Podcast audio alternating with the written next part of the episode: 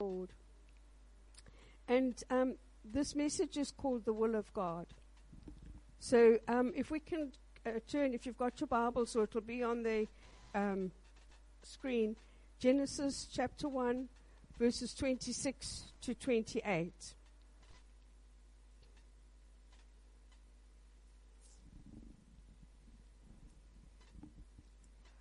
It says, And God said, Let us make man in our image, after our likeness, and let them have dominion over the fish of the sea, and over the fowl of the air, and over the cattle, and over all the earth, and over every creeping thing that creepeth upon the earth. Now, this vo- voice speaks about God's will declared. Then we go to verse 27, and it says, So God created man in his own image. In the image of God created he him. Male and female created he them. And this verse speaks about God's will no longer a thought or an intention, but actually carried out. Verse 28 says, And God blessed them, and God said unto them, Be fruitful and multiply, and replenish the earth and subdue it, and have dominion over the fish of the sea, and over the fowl of the air, and over every living thing that moveth upon the earth. And this verse speaks about God's ongoing will for man as he lives out his life on this earth. Oh dear, this didn't go to PDF. This is going to be funny. And then adding to God's declared ongoing will for man, he gave a spiritual promise for all, as in Joel 2 28 and 29. And it shall come to pass afterward that I will pour out my spirit upon all flesh, and your sons and your daughters shall prophesy. Your old men shall dream dreams, your young men shall see visions. And also upon the servants and upon the handmaids in those days will I pour out my spirit. Historically, we have reached this time in God's calendar when this promise has been fulfilled and it, and it will be carried out and will be continued to be carried out until God comes to take his church away. Joel 2 and 2 is in reference to the day of the Lord, which speaks of events yet to take place leading up to the day of the Lord. Acts 2 and 17 refers to this period as in the last days. And to this end, God knows exactly how much time this will take and how much preparation we will need before the day of the Lord actually happens. In regard to the power of will, there are living creatures in God's creation which demonstrate they have a mental process to make decisions and to act on them within the confines of their bio- biology. But only in man is this will pertinent to salvation, because in his image and after his likeness, God formed man of the dust of the ground and breathed into his nostrils a living soul. Sorry. He breathed into his nostrils the breath of life, and man became a living soul. In our human makeup, and part of our brain called the prefrontal cortex, is the section of the brain right behind our foreheads. This part of the brain helps us with decision making, with choices, and regulating our behavior, which all comes down to self control or willpower. God has a will for everything, and God has given us a will too. And this extends to the choices we will make as to where our souls will spend an eternity. This is a very th- sobering thought. And another sobering thought is that we have no idea of the length of our days.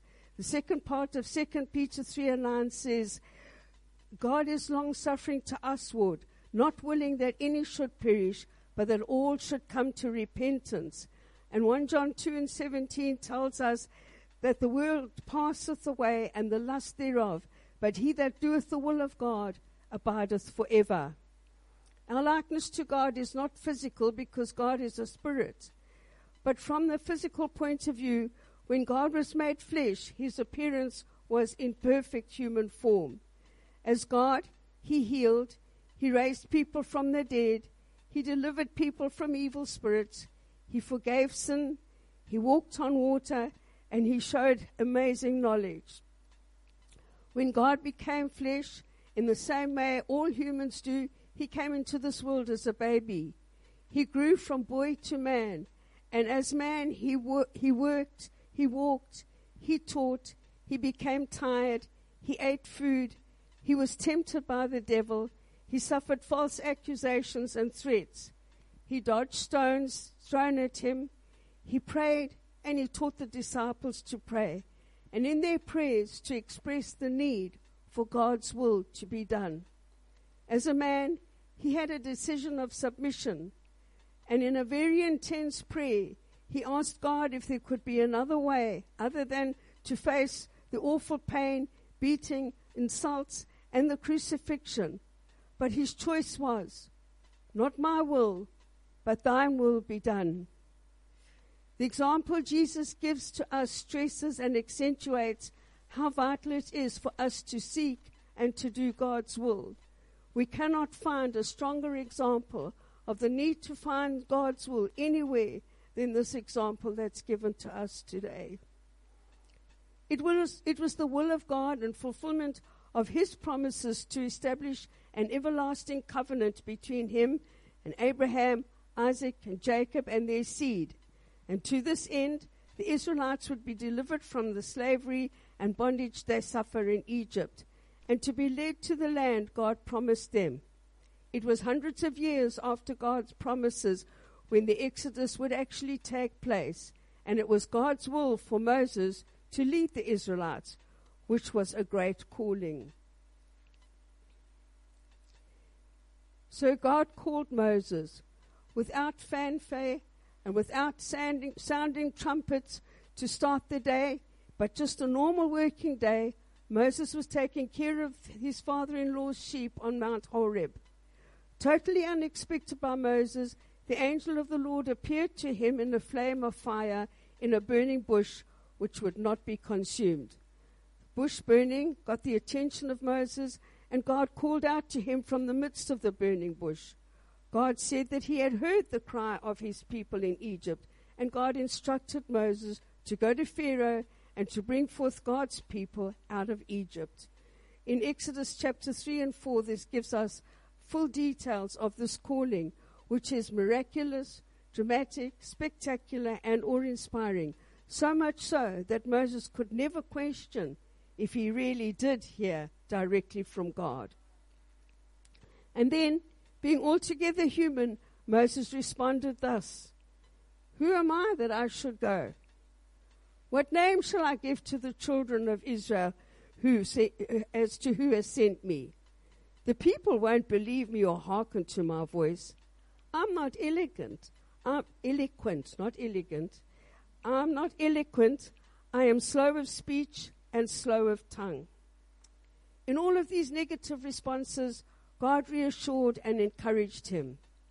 So eventually, the exodus from Egypt began. It was not plain sailing or straightforward. Moses experienced many trials, hardships, challenges, difficult, and much opposition from the Israelites. They faced the Red Sea with Pharaoh and his army behind them. There was no apparent escape. They suffered lack of water, they, they received bitter water, there was lack of food. There was complaining, grumbling, and refusing to heed instructions. There was stubbornness, and they encountered the warring tribe of the Amalekites in chapter 17 of the book of Exodus. And there is this, this is a wonderful account, and I'd like to just retell it here. Moses instructed Joshua to choose men and go out to fight the Amalekites. And Moses would stand on top of the hill with the rod of God in his hand. Aaron and Hur accompanied him. When Moses held up his hand, the Israelites prevailed. And when he let down his hand, the Amalekites prevailed. But the hands of Moses became tired. So Aaron and Hur held up his hands until sunset when the Amalekites were finally defeated. Moses continued to face more ongoing problems, such as setting, settling disputes among the people traveling in hostile, harsh, harsh climatic conditions, lack of faith from the people, complaints about the manna God provided, But they remembered the fish, the cucumbers, the melons, the leeks, the onions, and the garlic which they had in Egypt. However, they seem to have forgotten about all the beatings and slavery and hardships that they endured in Egypt, which was so bad they cried out to God for deliverance. And another thing they did was craft a golden calf. They crafted an idol, they made an idol. However, God has His will and His way for their deliverance. God is in control. God is always in control, but God is not controlling. Finally, the Israelites arrived at Mount Sinai. At this time, God called Moses up the mountain to give them the commandments. And this was when the Israelites began to worship the golden calf, which they had made from jewelry brought with them out of Egypt. This was not God's will, it was their will. And because God is not controlling, He did not interfere with their will and their desires. In Egypt, they believed in the one true God. But at the foot of Mount Sinai, they changed their minds and created their own God.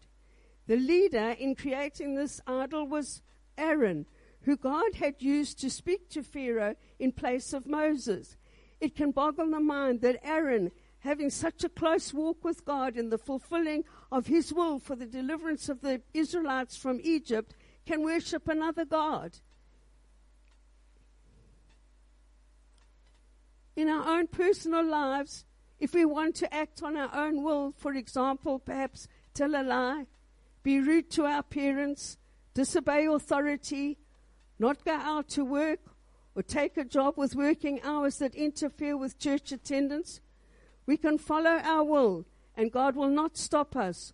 Although none of this is His will, but because He has given us our own will, He allows us to express it in whichever way we care to do. If, however, we do ask God to lead us and guide us in decision making, He will certainly do so. And then we are surrendering, surrendering our will to His de- and our desires to Him. On Sunday last week, and this Sunday, Pastor spoke much about God's will and our will, and he said that God has a will for each of our lives for His glory. He also said that some decisions do not require long prayers and fastings because we already know the answers. We already know which decisions to make. Going back to Mount Sinai, when the Israelites built the golden calf, Moses was up on the mountain receiving the Ten Commandments from God. For Israel, the Ten Commandments for, from God, for Israel, and for all of us who follow him. The first commandment given was, Thou shalt have no other gods before me. And when God or gods are mentioned, there is an expectation of worship. Jesus said it this way Thou shalt love the Lord thy God with all thy heart, and with all thy soul, and with all thy mind. To worship and to love requires a relationship. Right in the beginning, God had a relationship with Adam and Eve, and it's well recorded that God loves us and that God is love. If God made us as robots, there would be no relationship, just commands to obey. And I've asked Sister Catherine if she'll help me demonstrate what it would be like to be a robot. Katerina, stand up. Take a step forward, Katerina. Lift your hands up. Say the praise, worship, hallelujah three times. Cry, Sister Katerina. Say, that's enough. Say hallelujah again. Put your arms down, step back, and take your seat. What kind of a relationship would that be between us and God? It would never work, amen. And that's not God wants. He wants us to give our own free will and to worship Him and to praise Him. Thank you. Thank you. And I request the pianist, please, to come. I remember a song we used to sing at the time I first surrendered my will to God and began to seriously live for Him. The words were, Lord, I will, I will worship and I will praise you because I've made up my mind. Lord, I will. At that time, and it hasn't changed, but I was head over heels in love with Jesus, wanting to, to do anything to serve and look forward to church attendance, which was three times a week, pre meetings twice a week, door knocking and handing out tracts once a week, Bible college twice a week. This partition was not a hardship in any way. The only hardship was that I left an unsaved husband and family at home. But nothing was going to stop me. I just wanted to be in the house of God, to worship, to hear the preaching and teaching, and to participate in whatever was taking place. And so therefore, I could, under, I could not understand why we sang and why I sang, I have made up my mind to worship you. I have made up my mind to praise you. My worship and my praise to God was spontaneous, unbidden. There was no mental debate in my mind as to whether or not to praise and worship God. Why am I saying I've made up my mind to worship you? It was the easiest thing in the world to worship God. However, as time went on, I was discovered that I had another law in my members warring against the law of my mind. And there were times I did have to make up my mind to worship God.